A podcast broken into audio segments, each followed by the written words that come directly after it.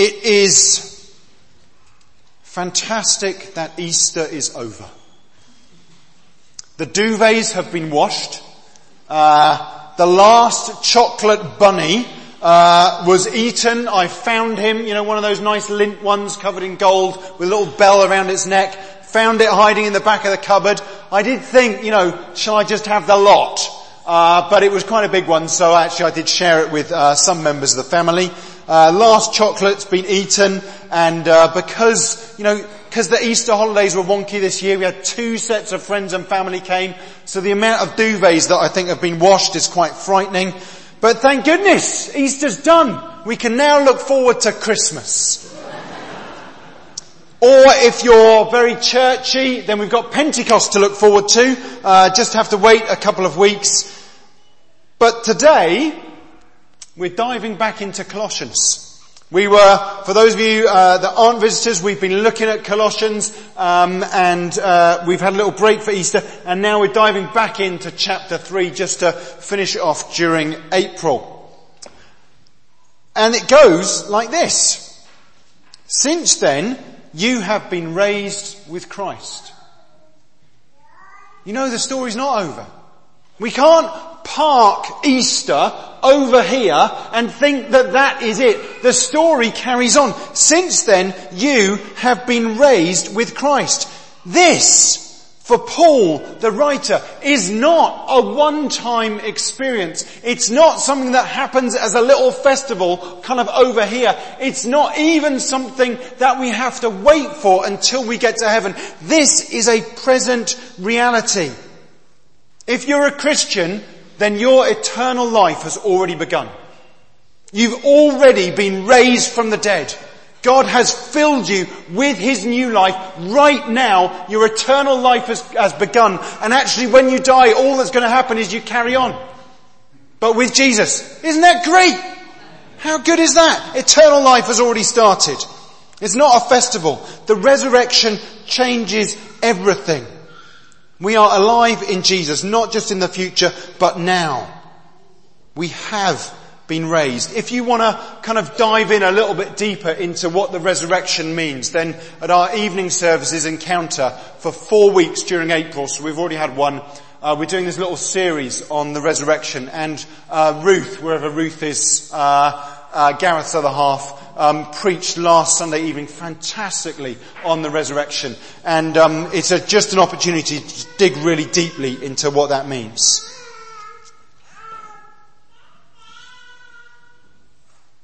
And so Paul invites us to set our hearts, our minds on things that are above. I love this because this is a, you know, this is a fix your eyes upon Jesus moment.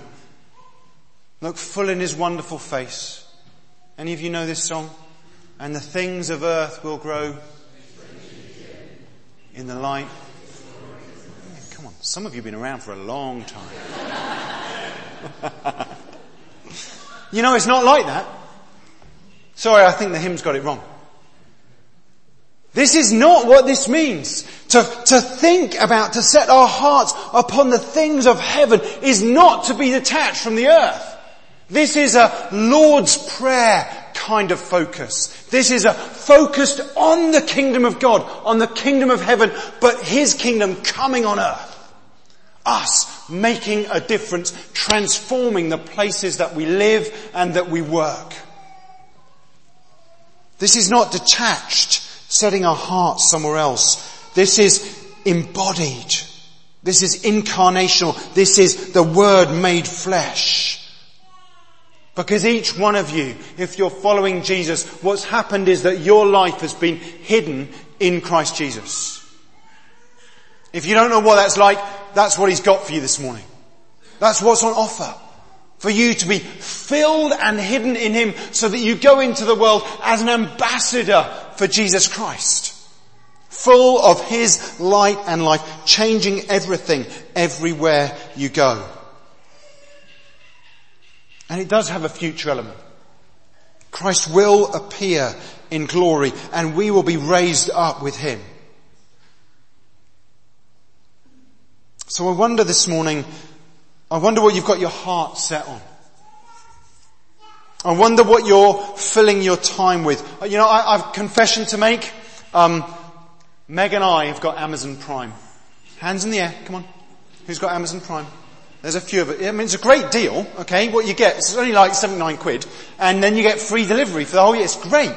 Um, we got it because uh, we were on holiday, and um, you know, we were having a nice time with each other, but then we watched one episode of Broadchurch. that was it.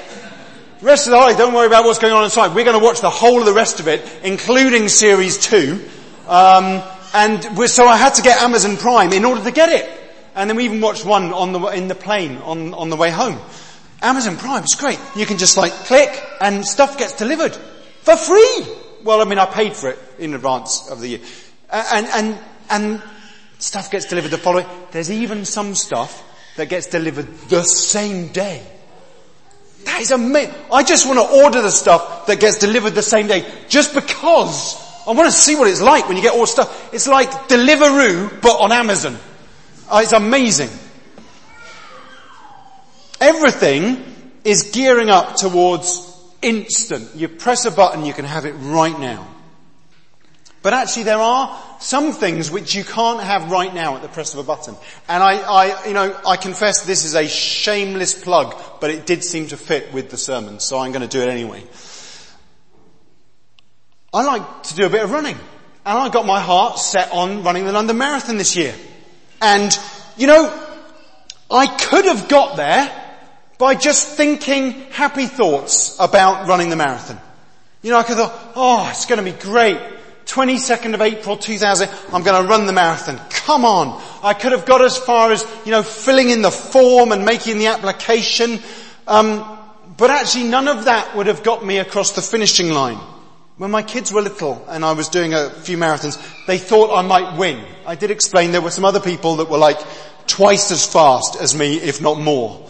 Um, my only hope is that this year I beat my mum, who is 75. Uh, otherwise I'm in trouble. But, but I've had to get there. I can't get there by pressing a button and doing it instantly. I've got to get there step by step. I've filled in the form, I've got advice, I've seen a physio because my right tendon was cranky, I've blogged about it, I've set up a sponsorship page. Oh, that was the shameless plug. Um, I am doing this for money, for Church Urban Fund, and I would love it if you could sponsor me. I need to raise about two grand, and I've only raised about 350 quid so far. So if all of you gave a tenner, then we'd be job done. Alright? Um, there are forms at the back, uh, and you can give cash, you can give online with credit cards. Uh, no, no, debit cards would be better. Anyway, what I hope is I'm going to cross the line. I know I will cross the line. I might cross the line very slowly, but actually the only way I've been able to get there is one step at a time. I've set my heart, my mind on this thing, but I've also then had to put it into practice step by step and put in the miles. There are some things that are like that. There are some things that are longer term, not just instant. So what is it that you are setting your heart on? Your emotions, your mind, your thinking? At the beginning of this year, we started with five invitations. The invitation to follow. What is it in your life that is showing you as a follower of Jesus Christ? The invitation to grow, to be in some kind of small group where you bump into other people who are also following Jesus and together you grow. To worship, to be the kind of people that are sold out for worshipping God, not just here for an hour on a Sunday, but each day of the week. To be giving, yes, giving financially, but also giving to other people in your service to them and to be the kind of people that go, that go into all the world with the message of Jesus Christ. His good news. Those kind of things help us to set our hearts, our minds on Jesus. But there's this other bit which is in 2 Corinthians chapter 3 verse 18. We who with unveiled faces contemplate the Lord's glory are being transformed into his image, or we who with unveiled faces reflect, wait on the Lord's glory, are being transformed. The more time we spend with Him, the more time we spend orientating, focusing our lives on Him, the more we make space for Jesus to come and transform us by the power of His Holy Spirit. So what are you setting your hearts and minds on? But there is the flip side as well. What are you setting down? What is it that you are putting to death? You know, I'm, uh, I talk about it occasionally. I'm, I'm dyslexic. One of the side effects of that is that means I get really distracted really easily. So when I need to concentrate, I have to clear everything off my desk. I have to literally move, every, so there's nothing else. Everything is beyond reach. Sometimes I even have to go and find a cafe and, uh, you know, go and put myself in there and be really focused, buy myself a really nice coffee. Should have bought less cakes, would have gone faster. Um, and that helps me because I know that I've paid for the coffee. I've got to focus in for a couple of hours and drag out the coffee for as long as, you know, until the people in Costa start twitching me, on, buy another one. Uh, but it helps me to focus. I have to put things down out of reach this is what Paul's talking about when he says there are things that you need to put to death. We've, um, we're doing some baptism prep at the moment with five young people. I don't know whether they'll all choose to get baptized, but we're talking with them about it. And one of the, uh, that's Wes and, and Clive and I just having the chat, chat with them. One of the, uh, no, that's happening on the 3rd of June, by the way, in the evening service at, at Encounter. If you haven't been baptized and you're following Jesus, Now's the time. Get on with it. Come and talk to me. Okay, let's get this done. If you're not yet, if you're not yet a follower of Jesus and you don't know what I'm talking about, today's the day. And then you can get baptized on the 3rd of June. Okay? Job done. One of the pictures that we put before, uh, all of the folks that are getting baptized is, is this picture of going into the water and we are going to have a full tank. Apparently there's one hiding in the basement. Um, is is putting, going into the water and dying to your old self and coming out again alive in Him. And I always get out a big sheet of paper and I ask whoever I'm doing baptism prep, what is it for you that is going into the water? What is it for you that is the old self? What's the bit that needs to be put to death? And we draw up a list of all the stuff that needs to go into the water. Those things that need to be set aside so that we can set our hearts on Jesus Christ. And now we get to the heavy bit. You see, Paul starts with the big ones, the, the obvious sins that are easily identifiable. He starts with sexual immorality. That's not so popular now. You know, it's a tough one for us as Christians to hang on to because we live in a culture where the ideal is not purity, but actually it's doing whatever you want with whoever you want. So it's a tough one for us to hang on to and maybe you want to dismiss it, but actually Paul goes even further. He doesn't just set the bar as to what we do with our bodies, he sets the bar as to what we do with our minds. He says lust is the issue as well. He says what's going on up here with your imagination. And it gets worse. He doesn't let any of us off the hook because he then goes on to talk about greed, about what we do with our cash, what we do with our time, whether we're living generously for others. He's inviting us to part with our old lives, to set them down, to put them to death. Not just external things, it gets worse. But internal attitudes, small things apparently are on the list. Anger and rage and malice and slander and filthy language. But then the catch all at the bottom, I was wrestling with this as to what it meant, is do not lie to each other.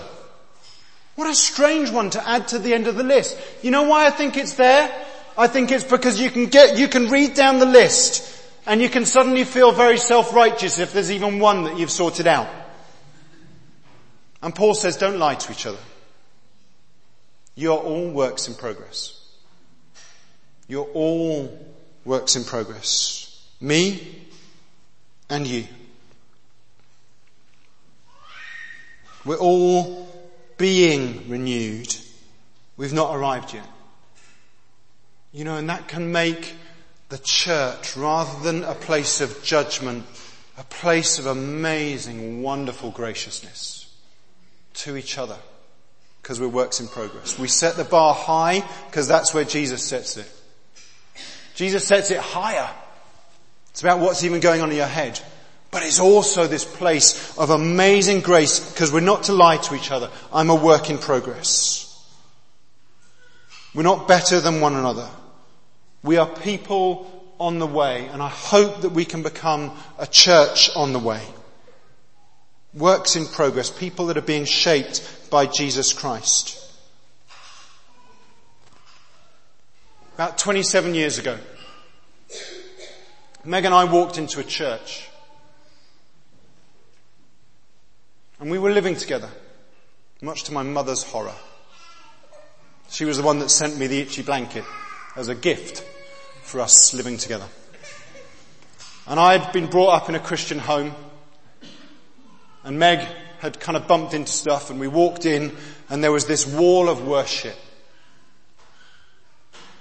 And we both met with Jesus that evening. And we walked up to the front of the church at the end of the service and this tired lady who had clearly prayed for everybody else. And we were the last ones on the list and we went and saw her and we said, look, we've got this problem. We, we think we want to come to faith. We want to follow Jesus, but, but we're living together. What should we do? And I don't remember all the other words that she said to us, but I do remember this. She said, you love each other, don't you? We said, yeah. She said, get married then. So we did. And it's largely her fault that I'm here today. And for 27 years, I've been telling this story. And I've been mentioning this amazing woman's, la- this lady's name.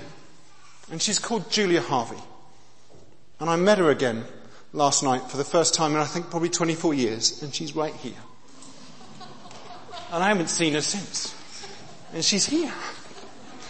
And I'm so, so grateful.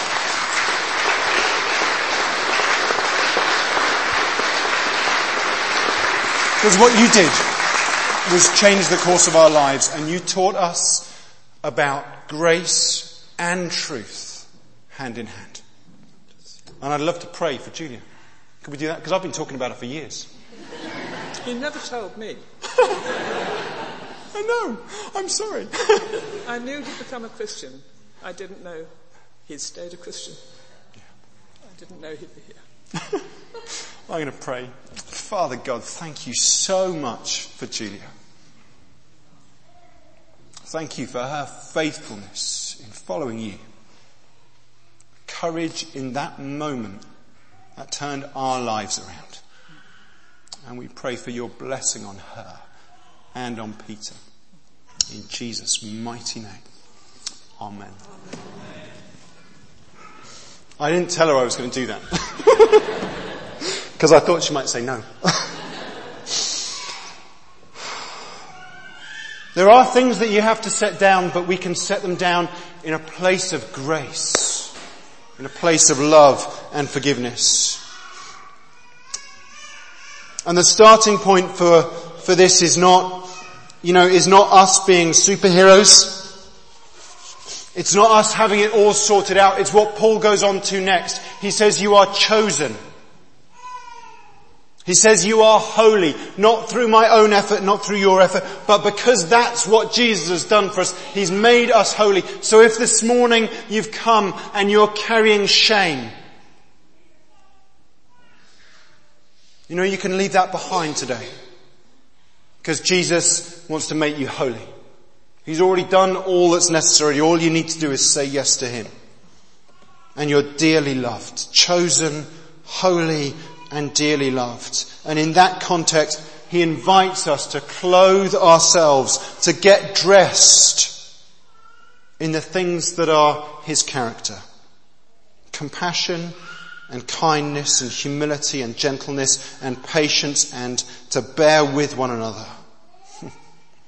to forgive each other. as the Lord has forgiven us. And above all that, to put on love, which binds all these things together. You know, these things are, they're not you trying to be good. They're not you making an effort to be extra compassionate. They're you pulling down from heaven.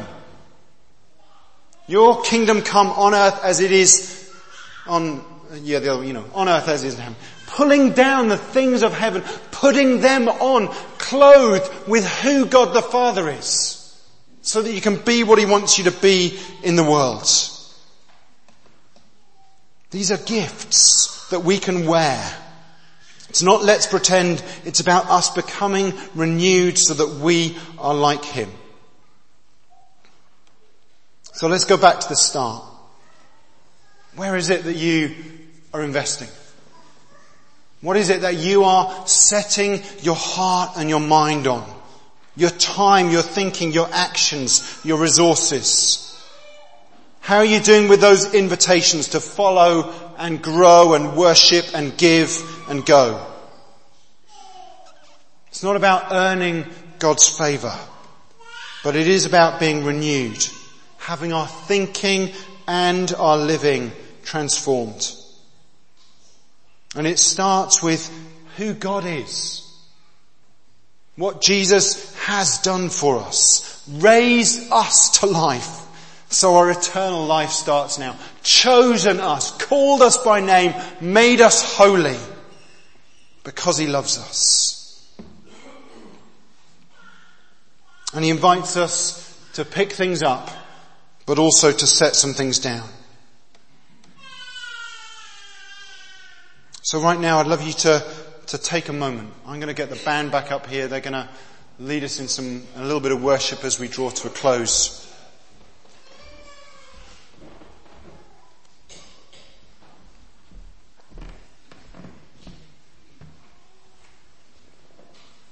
Will you stand with me? I'm going to pray and then we'll worship.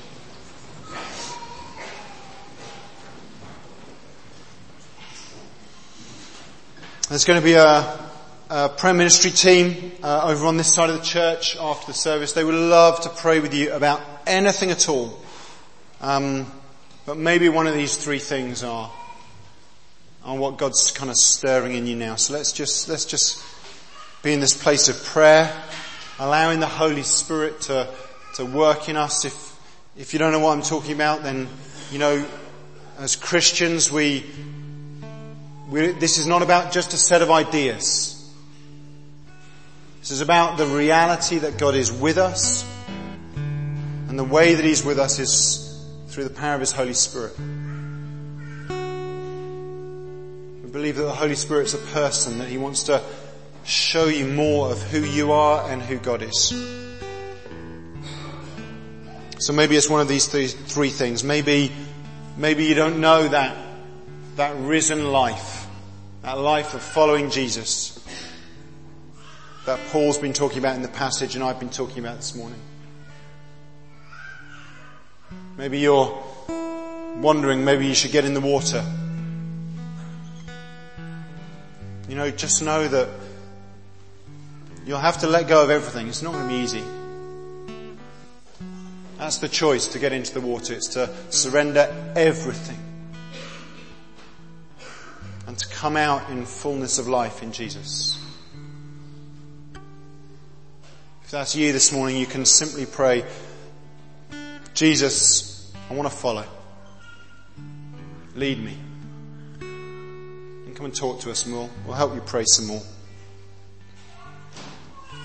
Maybe as I've been talking there, you're aware that there are things that you need to set down. Things that need to be put to death in your own life. Maybe they are things that others know about, or maybe just you. In this worship time, do the business with God. Set those things down. Or maybe you're aware that there are things that you need to take up something that you could do this week just to set aside a bit of time to worship, to pray for your workplace. whatever those things might be, I pray, Holy Spirit, that you would work in us and through us for the power and glory of your name, Jesus. Amen.